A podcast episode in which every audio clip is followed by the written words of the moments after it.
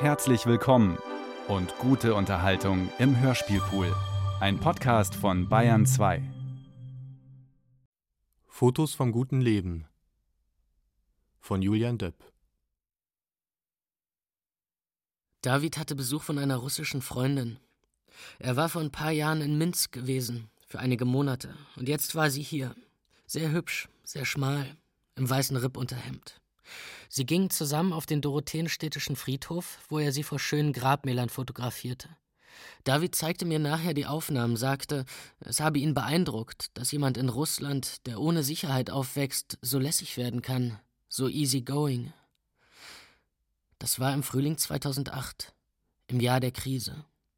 Drei Wochen, nachdem er mit Elena Schluss gemacht hatte. Panik. Warum? Warum? Weil. Weil ihr so frei und so stark aussaht. Wie aus der Werbung. Und wer ist dir zuerst aufgefallen, als du neu in die Klasse gekommen bist? Nicht du. David hat mich so strahlend angelächelt. Ich glaube, ich dachte, wie kann man so unbeschwert sein, oder? So frei. Und jetzt? Scheinbar auch frei von mir. Oh, sorry, ich nerve. Und. Und die anderen? Hast, hast du uns wahrgenommen? Und stimmt. Zuerst habe ich gedacht, ich kenne euch alle. Alle Gesichter in der Klasse kamen mir so krass bekannt vor. Als hätte ich euch alle im Fernsehen gesehen. Vorsicht, Aram. Das ist alles voller Hundescheiße. An meinem 16. Geburtstag in Dresden, im Garten meiner Eltern, neben der Teppichstange, nimmt David Elena in den Arm. Am nächsten Morgen im Bus erzählt er mir, dass sie jetzt miteinander gehen, er und das polnische Mädchen mit den grünen Augen. Ich rutsche auf dem grell gemusterten Sitzpolster herum, schaue ewig aus dem Busfenster, sage Super, gratuliere. Und David wird in einer Sekunde vom Kindergartenfreund zum Übermenschen. Zu einem, der ohne sich anzustrengen immer das Richtige tut, der alles hinkriegt. Das war das Erste, was ich nach der Trennung dachte. Endlich hat er einen Fehler gemacht. Und du hast das wirklich geglaubt, El? Dass wir alle frei und stark sind? Wir? Du meinst im Vergleich zu den Leuten, die ich in Polen kannte? Hm. Du meinst der Mythos vom Goldenen Westen? Klar. Ich wollte gerne optimistisch sein. Die ganzen Jahre mit David habe ich versucht, optimistisch zu sein. So sau anstrengend war das. Und an der Teppichstange, das war deine Chance. Hm? Dazu zu gehören. Als ich von der Teppichstange gefallen bin? Hey, du hast auch gelacht. Weil ich dachte, du hast mit Absicht. Weil dir ja klar sein muss, dass beim Überschwung vielleicht dein Rock hochklappt. Die Kartons werden total nass, El. Da war nichts zu sehen. Und David ist als einziger gekommen und hat mir geholfen. Und nenn mich nicht mehr Elle, bitte. Okay? Ende Februar hatte David mit Elena gesprochen. Beim Frühstück in ihrem Lieblingscafé am Görlitzer Park. Zwei Stunden vorher bekam ich eine SMS. Es ist soweit, Aram. Bitte kümmer dich um sie. Ungefähr um zehn fiel Elena vom Stuhl und schrammte sich den Knöchel blutig, sodass zum Glück alle im Café dachten, sie würde deswegen heulen.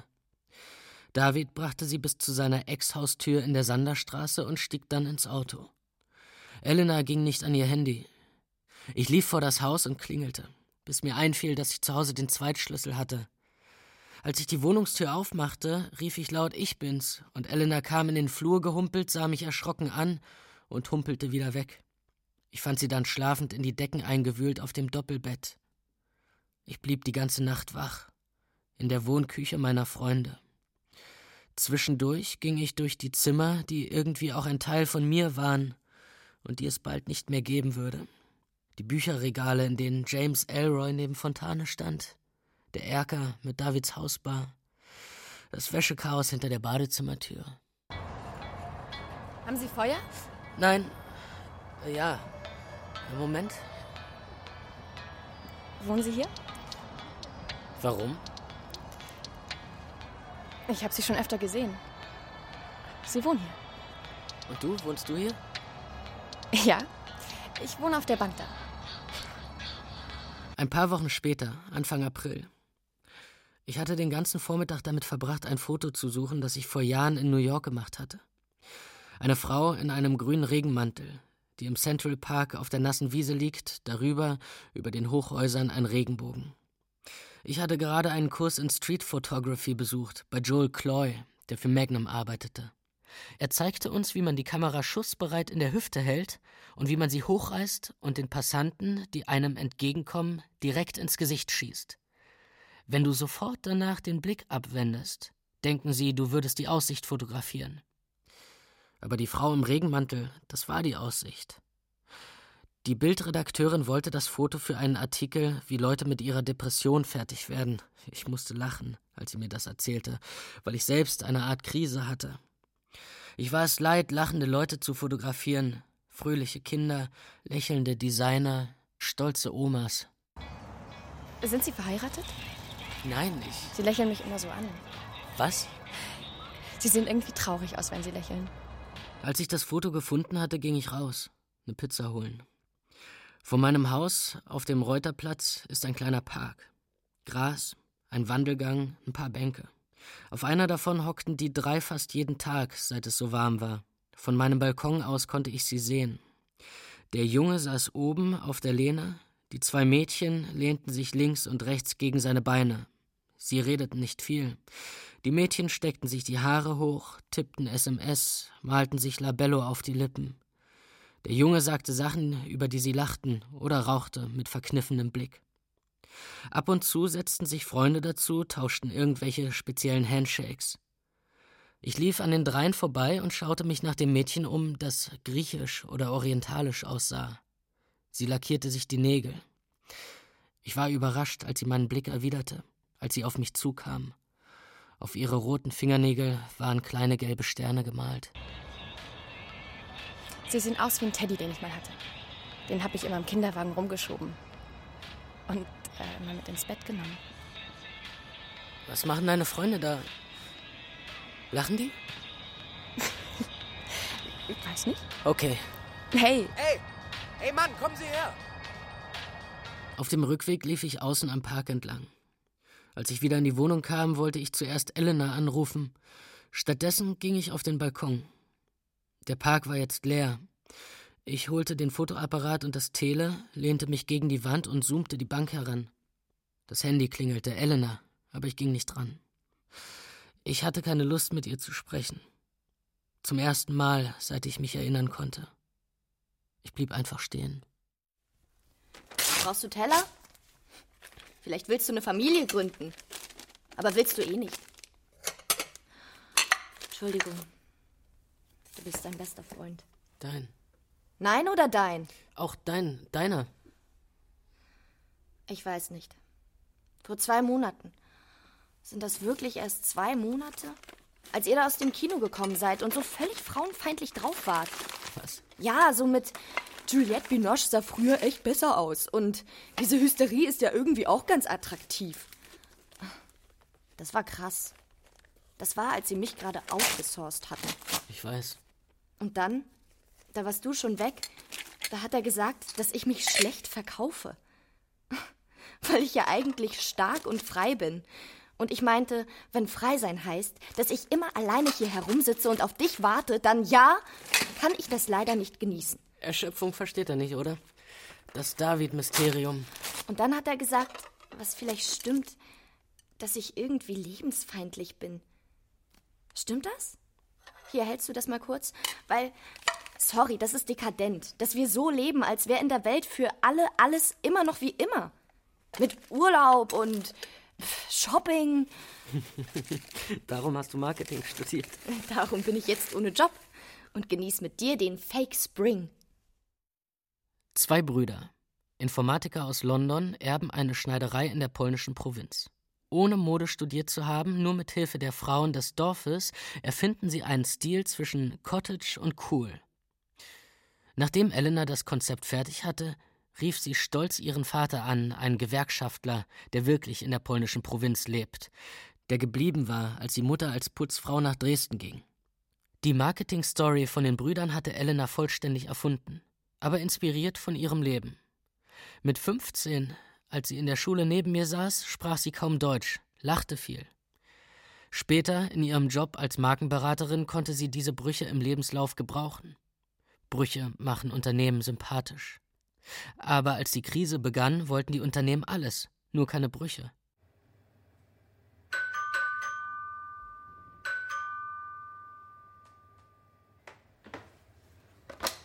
Hallo? Elena?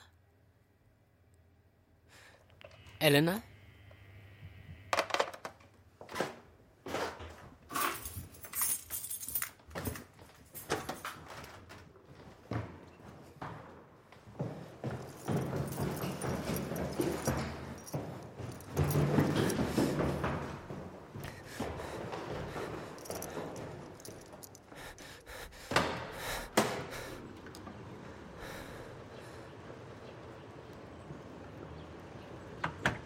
Jungs fangen die Mädchen in der Grundschule. Auf den Asphalt im Schulhof waren weiße Linien gezeichnet, Straßen für die Fahrradprüfung, und die Regel war, dass wir auf den Straßen bleiben mussten. Ich rannte hinter einem Mädchen her, das ich hübsch fand, und sie lief in eine Sackgasse. Als mir das klar wurde, dass sie gefangen war, ging ich langsam auf sie zu. Sie hielt sich die Augen zu und zog den Kopf ein und quiekte. Nein, nein. Ich blieb stehen und wusste, ich muss jetzt was mit dir machen. Ich hatte eine Riesenangst, ich zögerte.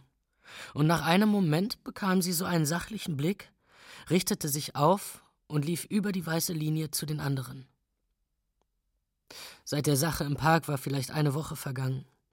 Ich stand öfter am Balkonfenster und wenn die drei da waren, versuchte ich zu erkennen, wie sie miteinander umgingen, ob die Mädchen in den Jungen verliebt waren, ob sie Angst vor ihm hatten oder er vor ihnen.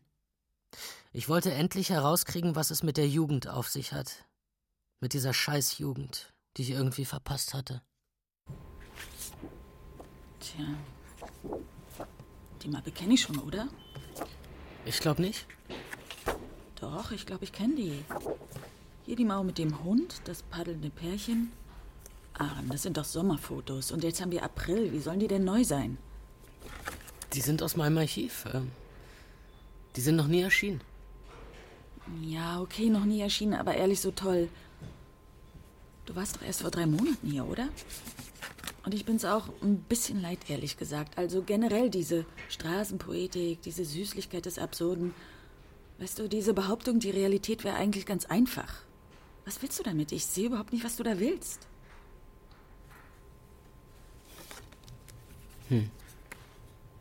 Okay. Tut mir leid. Hier, probier doch einfach. Für die Beilage zur Krise vielleicht. Einfach nur, was das mit den Menschen macht. Sehnsüchte, verlorene Träume. Situationen, in die uns das bringt, weißt du? Kannst du das? David lebte auf, ging jeden Abend weg, lernte eine Gruppe von Expats kennen, die in Neukölln eine Bar aufgemacht hatten, in der Panierstraße, wo vor fünf Jahren noch No-Go-Area gewesen war. Die als Model arbeiteten oder wie Jeffrey aus Arizona sich als GI verkleidet vor dem Wachhäuschen am Checkpoint Charlie fotografieren ließen. Mit Estella, der Spanierin, war David zusammen. Glaube ich. Elena hing wochenlang in ihrer halbleeren Wohnung herum. Wenn ich das sage, sehe ich sie auf ihrem Sofa, in die Bettdecke eingewickelt, erschöpft in den Laptop starrend. An einem der ersten offiziellen Frühlingstage kam der Anruf. Eine unterdrückte Nummer, die ungeduldige Stimme eines alten Mannes. Er habe ein Unternehmen geerbt, große Wandkarten, wie sie in Klassenzimmern hängen, auch Globusse. Die einzige Bedingung, dass sie vollständig zu seiner Verfügung stehe. Elena lief gestresst durch die Zimmer, lehnte ab, sagte Ja zu einem Probetreffen und war überrumpelt, als der Mann von seiner Gehbehinderung anfing. Sie würde, stellte sich heraus, in die tiefste Uckermark fahren müssen, auf einen Gutshof in Temm am Düstersee. in einer Villa aufgewachsen in Mailand. In den 60er Jahren hat er gleichzeitig Drehbücher geschrieben, hat Jura studiert und war auch noch Reporter. Krass, oder? Und jetzt will er die Firma von seinem Großvater retten, der vor 100 Jahren so ein äh, Special-Verfahren für Landkarten entwickelt hat. Ich verstehe nur die Hälfte, aber ich würde mich davon nicht beeindrucken lassen. Und was meinst du damit? Wen meinst du damit? Aram? Anfang Mai. Elena war seit zwei Wochen in der Uckermark bei dem Alten. Colin hieß er. Der hat alles gemacht. Und ich habe gar nichts gemacht. Und ich kann ihm auch nicht helfen. Ich sitze hier herum im Herrenzimmer oder was weiß ich.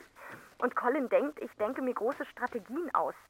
Und in Wirklichkeit sehe ich den Rehen draußen zu. Die kommen immer fast bis ans Haus und grasen dann immer zu zweit oder noch mit ihren Rehkitzen. Hey. Hey mich nicht. Ich habe gar kein Recht so zu jammern. Ich kann alles machen. Oder? Was mache ich jetzt? Warten. Ich komme. Ich komme und rette dich. genau. Aber kannst du das auch? Du musst schneller antworten, Aram. Ich weiß. Dann danke. Und ähm, kannst du noch was für mich tun? Elena wollte ein Buch aus ihrer Wohnung, eines dieser Marketingbücher. Ich hatte noch den Schlüssel und nachdem wir telefoniert hatten, packte ich ein paar Sachen in meinen alten Rucksack und radelte schnell in die Sanderstraße. Als ich mich auf ihre Matratze setzte, sah ich davor ihr Fotoalbum aus der Schulzeit liegen. Sie hatte alle Bilder mit David sauber rausgelöst und in einen Umschlag gesteckt. Ich breitete sie auf dem Boden aus. Die beiden verkleidet auf einer Party, bei Davids Eltern auf der Terrasse, im Regenwald. Ich sah mir die Gesichter an, die Umarmungen. Ich wollte wissen, in welcher Welt sie gelebt hatten, ob sie in meiner Welt gelebt hatten. Da lag ein Bild von Elena mit langen Haaren im Bikini. Ich erinnerte mich, wie sie vor dem Abi aus Thailand zurückgekommen waren und Elena das T-Shirt hochzog und mir ihren Bauch zeigte weil sie zum ersten Mal in ihrem Leben richtig braun geworden war.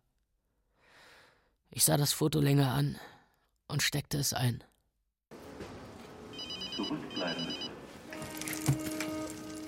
Sorry, darf ich?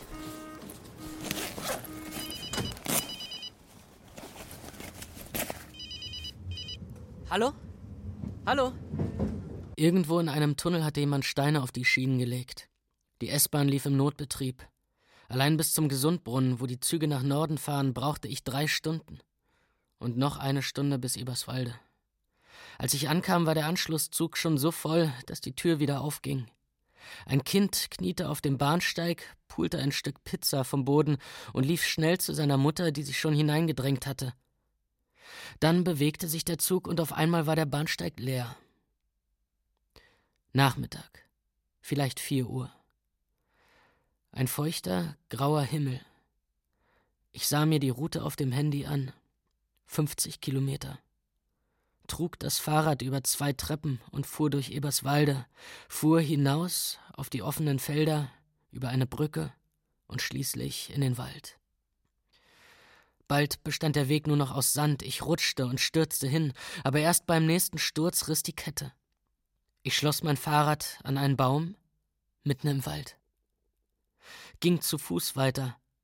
Auch als ich auf einen überwachsenen Weg kam, der plötzlich aufhörte, ließ ich mich vom GPS auf dem Handy leiten, duckte mich zwischen Sträuchern hindurch, stieg über Baumstämme, stolperte einen Abhang hinunter. Irgendwann wurde es dunkel. Ich hatte aufgehört daran zu denken, was ich hier wollte. Der Handy-Akku gab auf. Ich kam auf eine Lichtung. Ich hatte ein seltsames Gefühl der Sicherheit. Die Wiese leuchtete. Vor mir lag ein See. Aram? Ich muss die ganze Nacht hindurch gelaufen sein. Die Haushälterin fand mich morgens auf der Erde liegend, hinter dem Gutshaus, zusammengerollt, Dreck in den Haaren und Kleidern. Aram? Hey. Hey. Du hast lang geschlafen. Ja, ich. Ja? Danke, dass. Ich weiß nicht. Bist du hierher gerobbt? Wir sprachen nicht von David, nicht von Berlin. Wir gingen hinunter an den See.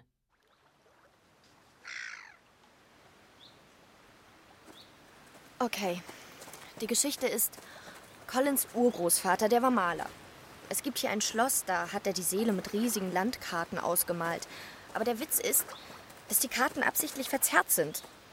In der Mitte ist immer der Sitz des Herrschers und alle Entfernungen drumherum richten sich nur nach ihm, nach seinen strategisch wichtigen Orten. Und meine Idee war, diese Tradition zu nehmen und zu sagen, jeder sieht die Welt so verzerrt oder mit sich selbst im Mittelpunkt. Deshalb bieten wir personalisierte Landkarten an. Für Unternehmen, wo man die Firmenstandorte groß hervorhebt. In dieser alten, schönen 3D-Ästhetik. Cool. So ein Eurozentrismus. In klein. Genau. Genau. Schon vergessen. Schon weg. Das war keine Kritik. Polen ist super nah von hier. Mein Vater hat Alzheimer. Habe ich dir das erzählt? Du hast es nicht nötig, dich so klein zu machen. Warum? Weil ich schöne Augen habe? Was sagt denn Colin? Colin dachte am Anfang, mir würden tausend tolle Sachen einfallen. Jetzt? Ich wach mitten in der Nacht auf und hab so krasse Angst. Manchmal hilft's, wenn ich an den See gehe oder wenn ich kotze. Oder beides. Hier? Nein, nicht hier. Angst wovor? Weiß nicht. Zu nichts Nütze zu sein? Wo siehst du dich in zehn Jahren? Arsch, wo siehst du dich in zehn Jahren? Du darfst dich nicht so fertig machen lassen. Okay, dann sag mir, was ich machen soll. Du hast gesagt, du willst mich retten. Sag was.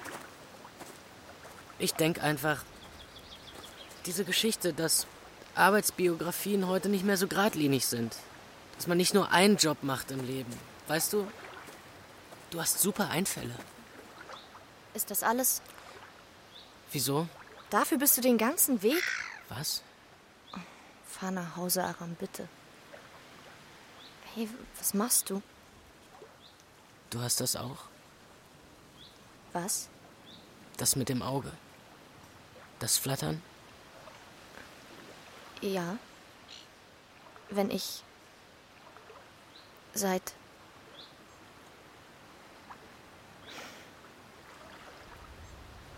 Ich machte einen Schritt und Elena blieb vor mir stehen.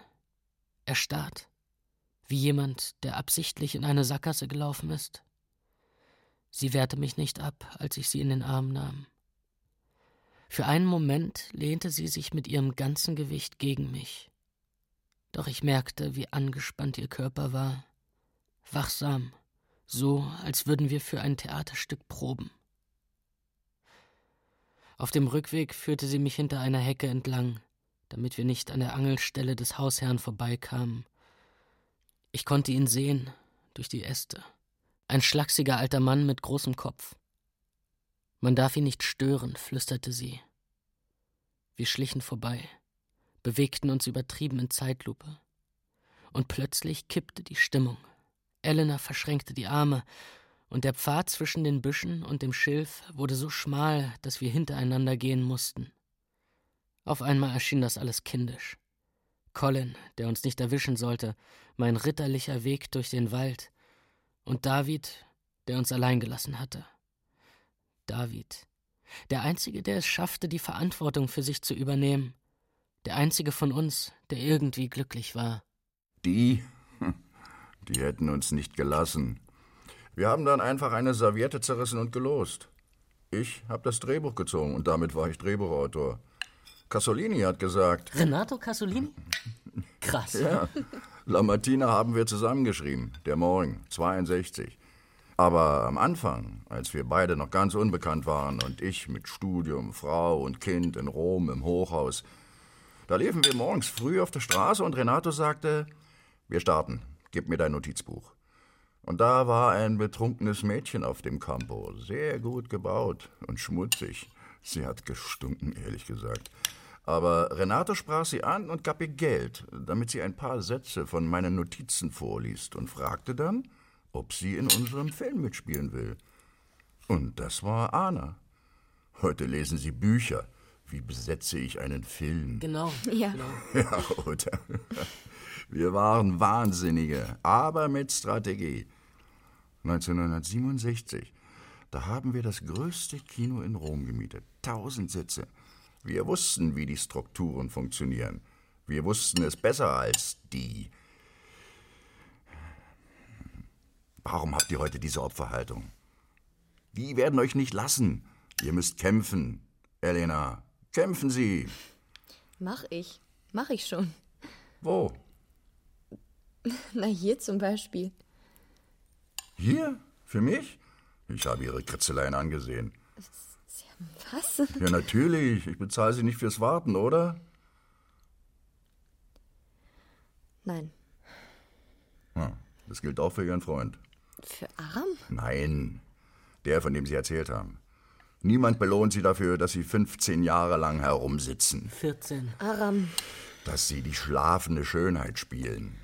La Mattina, Italien 1962. Ein Unternehmer, der sein Vermögen verliert, dreht durch. Eines Morgens besorgt er sich eine Pistole und fährt zu seiner geschiedenen Frau, die mit einem anderen Mann auf dem Land lebt. Er dringt in das Haus ein, hält der Frau die Waffe an den Kopf und bringt sie und die Kinder dazu, so zu tun, als seien sie noch eine intakte Familie. Der andere Mann, Fabrikarbeiter, kommt nach Hause und der Unternehmer fesselt ihn an einen Stuhl und zwingt ihn, alles, was vor seinen Augen passiert, mit lauter Stimme nachzuerzählen und dabei immer von der Vater, die Mutter und die Kinder zu sprechen. Am Ende kommt es zu einer Vergewaltigungsszene, in der wir nur den Fabrikarbeiter sehen, der das Ganze als ehelichen Beischlaf beschreiben muss. Bis der Arbeiter auf einmal begreift, welche Macht die Sprache hat und anfängt, wie ein Prophet quälend genaue Sätze herauszubrüllen, die alle mit Ich sehe beginnen, bis endlich die Frau selbst, immer noch offscreen, zu schreien anfängt. Ein Schrei, der schrill wie eine Fabriksirene weiterklingt, als das Bild wechselt und wir eine der frühesten Aufnahmen der Filmgeschichte sehen. Die Arbeiter verlassen die Fabrik. Können wir über interessantere Sachen reden? Gerne. Äh, vielleicht über Ihre verzerrten Landkarten. Mein Vater hat sich verrückt gemacht, damit unsere Karten auf den Millimeter stimmen. Warum? Fragen wir den Spezialisten. Wir haben sie hergefunden. Ohne Karte. Schicksal. In den Wäldern liegen alte Fallen, verrostet, stark genug, um ihren Fuß abzutrennen. Und? Tun Sie, was Sie wollen. Irren Sie im Wald herum. Aber Ihre verzerrten Karten. Wollen Sie, dass jeder Vorstandsvorsitzende sich als Sonnenkönig fühlt? Weil wir sein Unternehmen ins Zentrum der Welt rücken? Kann sein, ich habe Sie falsch eingeschätzt, aber Landkarten. Landkarten sollten die Wirklichkeit wiedergeben. Und Sie meinen, Ihre Karten geben die Wirklichkeit wieder? Wir machen aus einem Wald eine grüne Farbfläche. Meinetwegen. Nur jeder kann nachprüfen, wie wir bei der Farbfläche gelandet sind. Wir erzählen keine Lügengeschichten. Verstehen Sie? Es gibt Ziele, die finden Sie nicht durch eine Karte. Jetzt werden Sie romantisch. Aram. Mir scheint, Sie sind gar nicht interessiert an der Wirklichkeit. Aber Sie denken, Sie wissen, wie man am besten an die Wirklichkeit rankommt. Das ist doch romantisch, oder? Aram, Schluss. Entschuldigen Sie, wenn ich frage. Was hat Sie hergeführt? Ich bin ein Freund. Hm. Das freut mich. Und? Sie sind nur Freunde? Ja. Darf ich fragen, warum? Sie sind beide attraktiv, jung, beide allein? Muss ich das verstehen? Ja, das müssen Sie. Sehen Sie? Ihre Freundin, sie hat weniger Angst als Sie. Sagen Sie mir nur eins. Worauf warten Sie? Ja, worauf? Auf nichts. Oder vielleicht, dass wir endlich mal allein sind? Elena setzte sich ins Auto, wartete, bis ich nachkam und fuhr mich nach Hause. Draußen raste der dunkle Wald vorbei. Ich konzentrierte mich auf das Licht der Armaturen auf ihrem Knie, auf ihre helle Hand am Lenkrad. Irgendwann schaltete sie den CD-Spieler ein und fing an, bei jedem Lied, das etwas ruhiger war, die Skip-Taste zu drücken. Und einmal an der Ampel sah sie mich kurz an, mit einem Blick, den ich nicht kannte als hätte sie schon lange etwas geahnt und gefürchtet, das sie gerade erst verstand. Der Blick sagte So ist das jetzt. Du hast es nicht verhindert.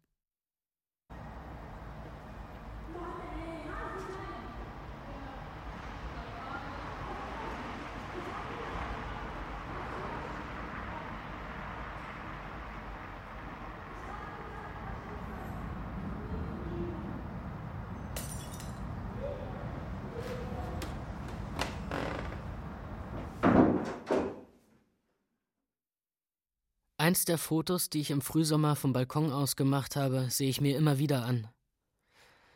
Der Junge beugt sich von oben, von der Lehne der Bank aus über das orientalisch aussehende Mädchen, das unter ihm sitzt, und hält mit einem Arm ihren Kopf im Schwitzkasten, während er mit der freien Hand ihr T-Shirt hochzieht, sodass der Bauch zu sehen ist. Dabei drückt er seinen Arm gegen den Stoff, gegen ihre Brust. Das Mädchen lacht, der Junge blickt zur Seite, wie um zu sehen, wer ihn beobachtet. Das Auffällige ist der gequälte Ausdruck auf seinem Gesicht. Vielleicht, weil er wütend auf sich und auf das Mädchen ist. Vielleicht, weil er erreicht hat, was er will und nicht weiß, was er als nächstes tun soll. Ich stand jeden Tag auf dem Balkon mit einem Milchkaffee im toten Winkel, weil das zu meinem Projekt gehörte und weil ich keine anderen Aufträge hatte. Aber auch um nicht an Elena zu denken. Irgendwann kam eine SMS von ihr. Colin hatte sie entlassen. Sie war zurück in Berlin in einer neuen Wohnung. Ich starrte auf das Handy-Display und fühlte eine seltsame, unvernünftige Energie. Hey! Hey! Wo ist denn euer Typ? Keine Ahnung. Machst du Fotos, Alter? Mit dem Riesending? Von wem? Von euch? Doch, vergiss es. Und wenn wir das nicht wollen? Da könnt ihr wenig machen. Was machst du denn mit den Fotos? Werbung, Zeitschriften. Echt? So?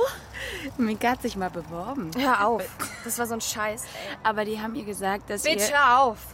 Hey. Magst du sowas? Wieso? Wenn wir kämpfen? oh, ey. Was? Ich hole mir eine Pizza. Jetzt stell dich nicht so an. Und jetzt? Setz dich hin, so wie du immer sitzt. Wie? Einfach, als wäre ich nicht da. Und was mache ich? Du wartest auf deine Freundin, guckst böse. Ihr habt euch gestritten. Das war kein Streit. Okay. Ey, das war kein Streit, klar? Eins, okay? Okay, eins. Oder steh auf, stell dich hin. Ist was? Warum sitzt ihr hier? Was, was macht ihr hier den ganzen Tag? Mit dem. Machst du jetzt das Foto? Mm -mm. Warum? Schlechtes Licht. Okay. Fick dich doch. Als das Mädchen von der Bank aufstand, war ihr T-Shirt hochgerutscht, und ich sah in der Mitte ihres Bauches, über dem Bauchnabel, eine weiße Narbe. Nichts Großes, nicht mal hässlich, aber ich konnte das Foto nicht machen. Ich dachte, was weiß ich von ihr? Ich dachte, was genau will ich von ihr? Und ich dachte, dass David auf solche Fragen immer eine Antwort wusste. Du hättest gar nicht mehr angerufen, oder? Erst sagst du. Und dann meldest du dich gar nicht mehr. Elena, ich, ich höre dich schlecht. Ist dir egal? Nein, ich dachte nur, du brauchst Zeit für dich allein. So für mich allein. Keine Spende, kein Geld, sorry. Trauern ist gut. Gut? Hast du das irgendwo gelesen? Rausreden oder weil du gern so ein krasser Typ wie David wärst, oder?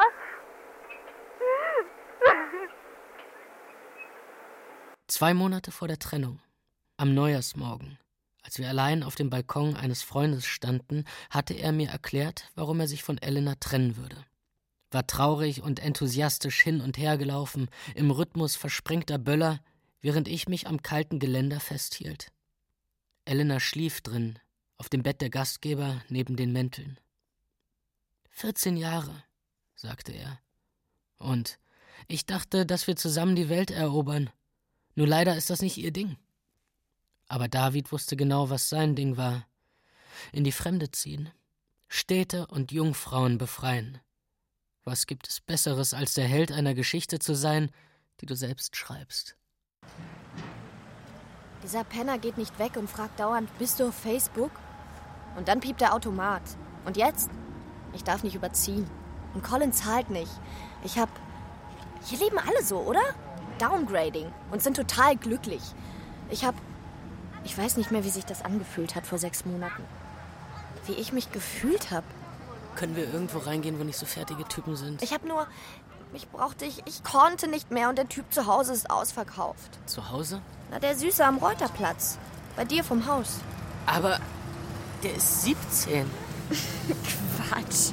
Die Mädels vielleicht. Hey, Aram. Da drüben ist so einer, der penetrant nicht hinguckt zu mir. Wollen wir gehen? Entscheide bitte. Beeil dich. Wir stiegen in den fünften Stock hinauf zu ihrer neuen Wohnung in der Herzbergstraße, und Elena ging vor mir auf der Treppe mit leicht bekifften, schwingenden Bewegungen. Für einen Moment bekam ich einen Hass auf sie, der sich anfühlte wie ein Pochen im Magen, als hätte ich viel zu viel Kaffee getrunken. Ein Hass, der mir neu war und gleichzeitig so alt wie Davids Umarmung an der Teppichstange, in die sich Elena gerettet hatte. Ich sagte etwas wie Dein Vater wäre stolz auf dich, weil ihr Vater seit Jahren allein in einer Dachwohnung hauste, in den Outskirts von Krakau, und sie immer Angst hatte, so zu werden wie er, weinerlich und wütend. Und Elena drehte sich um und gab mir eine Ohrfeige. Die war so lasch wie ein Streicheln. Später lagen wir bei ihr auf dem Bett und wir hatten schlimmen Freundschaftssex, der sogar ganz gut war. Sex und Angst passen gut zusammen. Das ist neues Bettzeug. Du starrst mich so an. Du gehörst auch dazu. Wozu? Zu denen. David auch. Ich gehöre nirgends dazu. Fucking Bullshit. Oh, cool. Auf Englisch fluchen. Ja, das machen wir Migranten. Wir kommen und übernehmen Berlin, diese blühende Stadt. Dann gehörst du zu denen. Technisch ja. Und ich? Zu den anderen. Die wissen, wie hier alles funktioniert. Den Bösen. den Gentrifizierern. Die so tun, als wäre das ganz normal, dass alle, die mal hier gewohnt haben, weg müssen. Dass niemand hier Platz hat. Außer euch. Hey, ich meine das nicht witzig. Ich meine das echt ernst. Ihr kotzt mich an. El, du redest Mist. Hör auf. Hör auf mit deinem L. Was habe ich die ganze Zeit gemacht? Ich habe ausgerechnet, wir hatten insgesamt vielleicht 1200 Mal Sex. Ist das viel? War das gut? Ich habe ja nichts zum Vergleichen. War ich gut? Ich verstehe auch nicht, warum ich nicht glücklicher gewesen bin. Vielleicht, weil ich darauf gewartet habe, dass er aufhört, mich zu mögen? Oder habe ich David überhaupt echt geliebt? Oder war das vielleicht irgendwie krank, was wir hatten? Elena. Ich verstehe das hier nicht. Das hier. Keine Ahnung. In der Nacht kotzte Elena. Am nächsten Morgen war es kalt. Ende Juli. Wir machten das Fenster auf und blieben im Bett drei Tage lang. Sie hatte ihren Kopf meistens auf meinem Bauch und schaute an die Decke.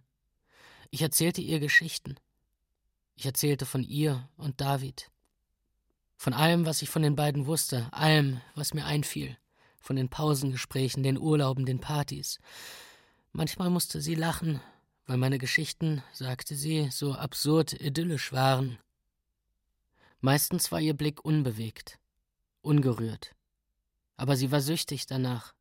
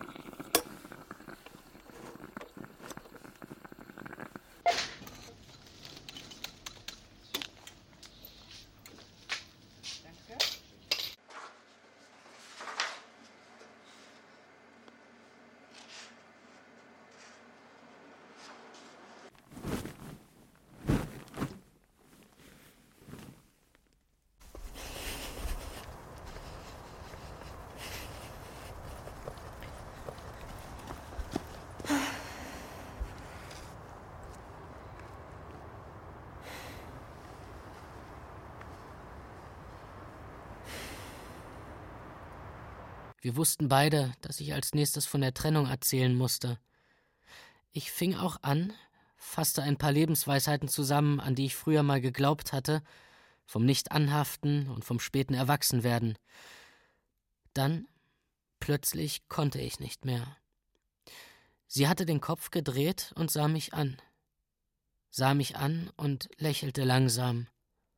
Am nächsten Morgen, als wir mit dem Frühstück fertig waren, sagte Elena, dass sie im Internet ein Ticket für einen dieser Busse nach Krakau gekauft hatte, der in zwei Stunden ging, und dass ich sie gerettet hätte. Und ob mir aufgefallen sei, dass ich selbst in den Geschichten immer nur als Randfigur vorkam, dass ich nie im Mittelpunkt stand.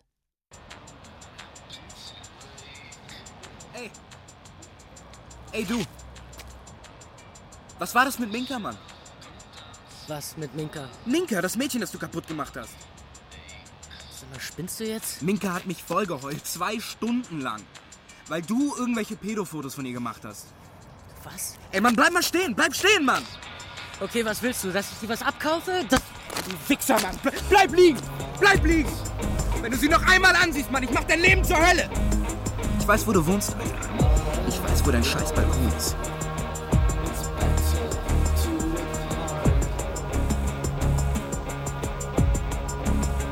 Schaffte es noch die Treppe hinauf und ins Bad, wo ich mein blutiges Knie waschen wollte. Ich muss ein, zwei Stunden neben der Badewanne gesessen haben. Panischer Stillstand.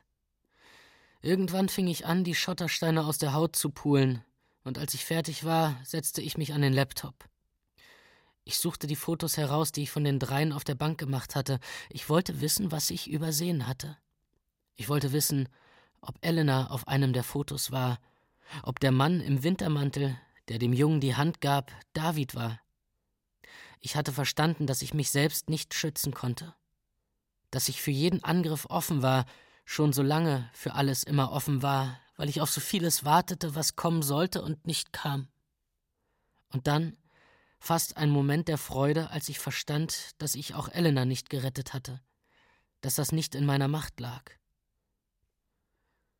Am Nachmittag, es war noch hell, schlief ich ein und träumte, um mich herum lägen verstreute Körperteile von Elena und von dem Jungen.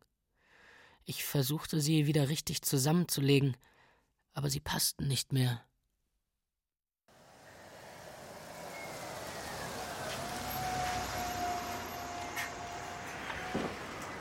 Eine Fahrkarte nach Tem, bitte. Danke. Auf dem Weg zum Düstersee fuhr der Bus durch verlassen aussehende Dörfer, die sich um braune Weiher gruppierten. Zwischen verdorrten Feldern hindurch, vorbei an Bäumen, die fast kahl waren. Vor mir im Bus saß eine Frau und blätterte in der Lokalzeitung. Die Schlagzeile Krise zwingt Traditionsunternehmen zur Aufgabe. Landkartenpatent an große Suchmaschine verkauft. Ich wusste davon, seit ich am Morgen beschlossen hatte, zu Colin zu fahren. Ich hatte ihn gegoogelt und mich dann mit einem Kaffee ans Balkonfenster gelehnt, hinuntergeschaut auf den leeren Park und gedacht, dass das Warten vorbei war. Das Märchen vom Mädchen mit den grünen Augen, die Legende von der verpassten Jugend. Was blieb, war eine Frage, eine Frage, die ich nicht gestellt hatte. Also fuhr ich in die Uckermark, ging das letzte Stück von der Bushaltestelle zu Fuß, konnte den See schon riechen, bevor ich ihn sah. Warum sitzen Sie hier draußen? Kämpfen gegen die Kälte. Das Kämpfen. Das hat sie gewurmt, oder? Aber ihre Freundin war beeindruckt. Von Ihnen? Doch. Meine Augen sind gut. Wie ging das weiter? Nachdem Sie Elena rausgeschmissen haben? Sie machen mich echt fertig, wissen Sie das? Warum sollte ich Ihnen was erzählen? Sie wissen ja eh schon alles. Sie sind Fotograf, oder? Ist das nicht ein Bild? Der Fischadler da draußen hat mehr Glück als ich. Ich sag Ihnen was. Wut macht hilflos. Ärger ist besser. Ärger ist strategisch. Das ärgert Sie, oder? Ja. Gut. Und was soll Ärger bringen?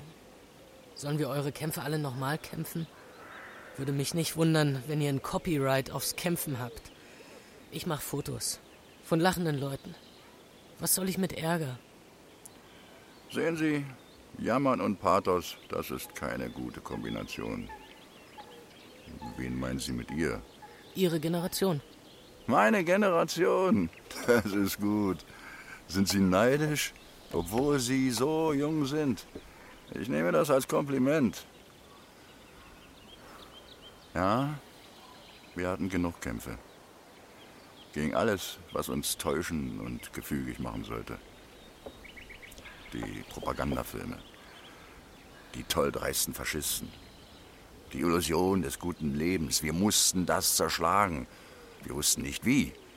Und alles, was wir hatten, waren Schreibmaschinen, Kameras. Das war ein großes, ein, ein riesiges Experiment.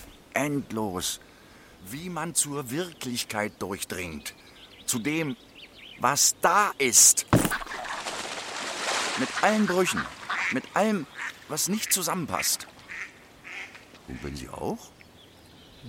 Ja. Nun Setzen Sie sich. Nein, nein. Ich. Doch, doch. Ich rücke.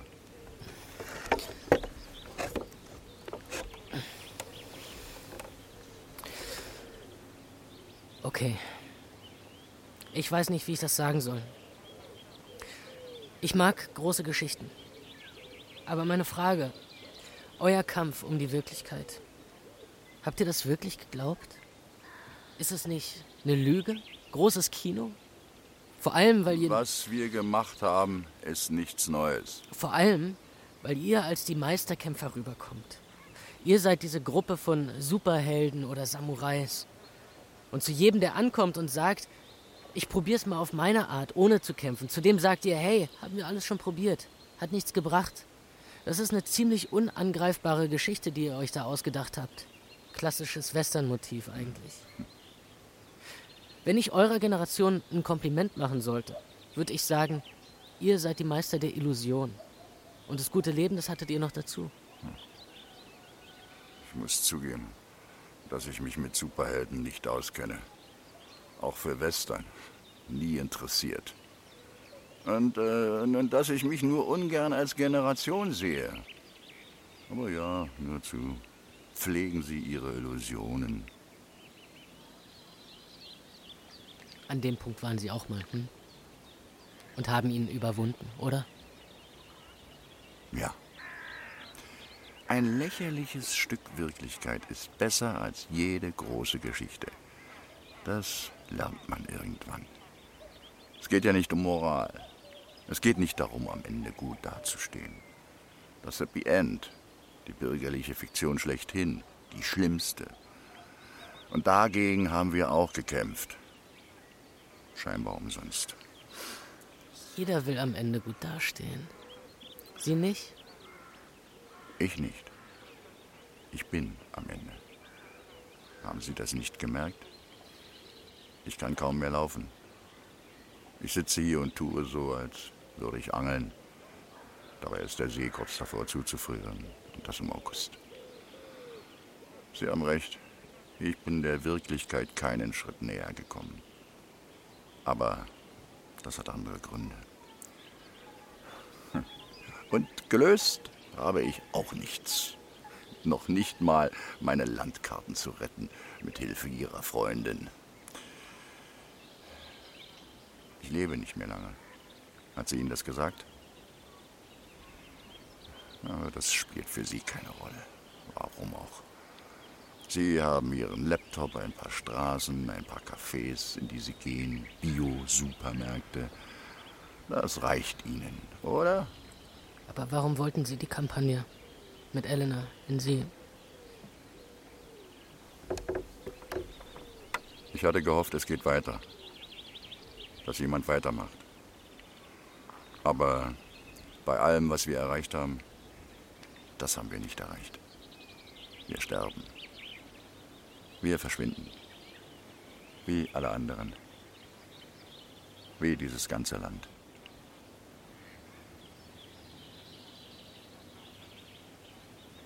Ich wartete auf den Bus Um nicht zu frieren, lief ich um den See und musste dabei an einen Spaziergang denken, den ich einmal mit meinen Eltern gemacht hatte, als ich vielleicht sieben war.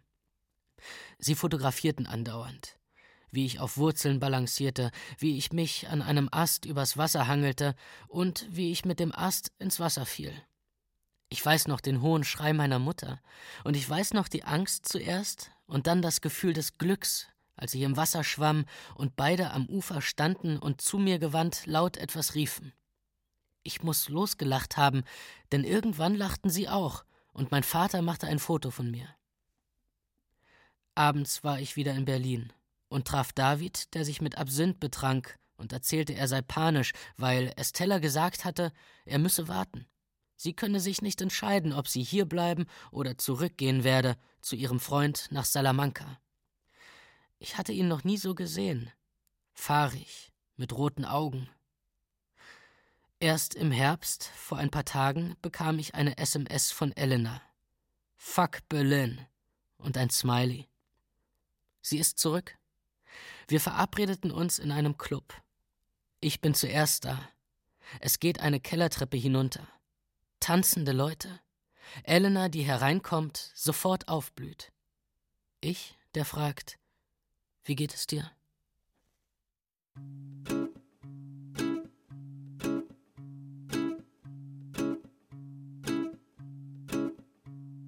Go on, go on. Sleep alone in sick bed, full of bugs and bones. I shall go fishing in an empty lake. I shall go dancing while my body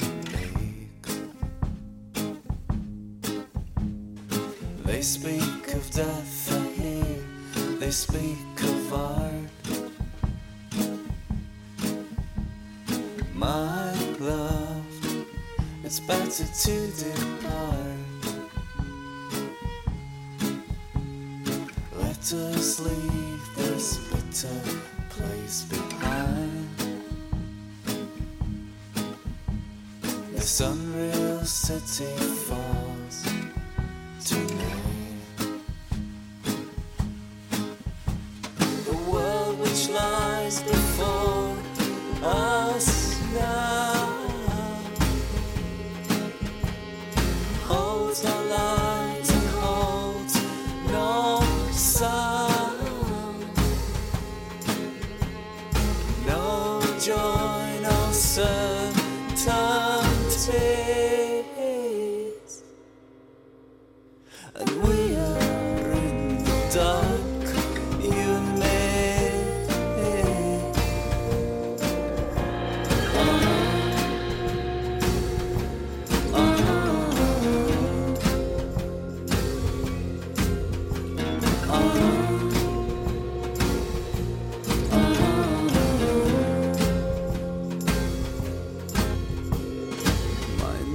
are strained, so please wake from your reverie.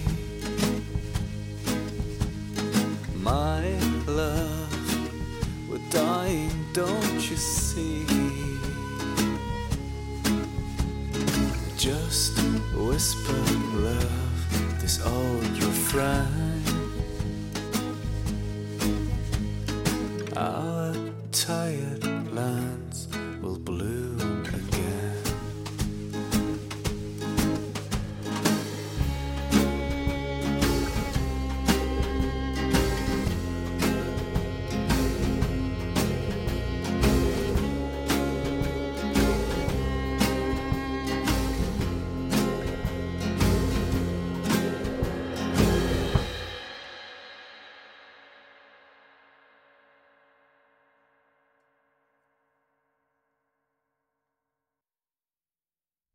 Fotos vom guten Leben von Julian Döpp. Aram Tom Schilling. Elena Maria Magdalena Wajinska. Colin Axel Werner. Minka Mathilde Bundschuh. Junge Jeremy Mockridge. Freundin Jana Horstmann. Redakteurin Susanne Hoss. Komposition Matthias Grübel. Ton und Technik Jean-Boris Schimczak. Regieassistenz Jasmin Schäfler. Regie Julian Döpp. Produktion Bayerischer Rundfunk 2013. Redaktion Katharina Agathos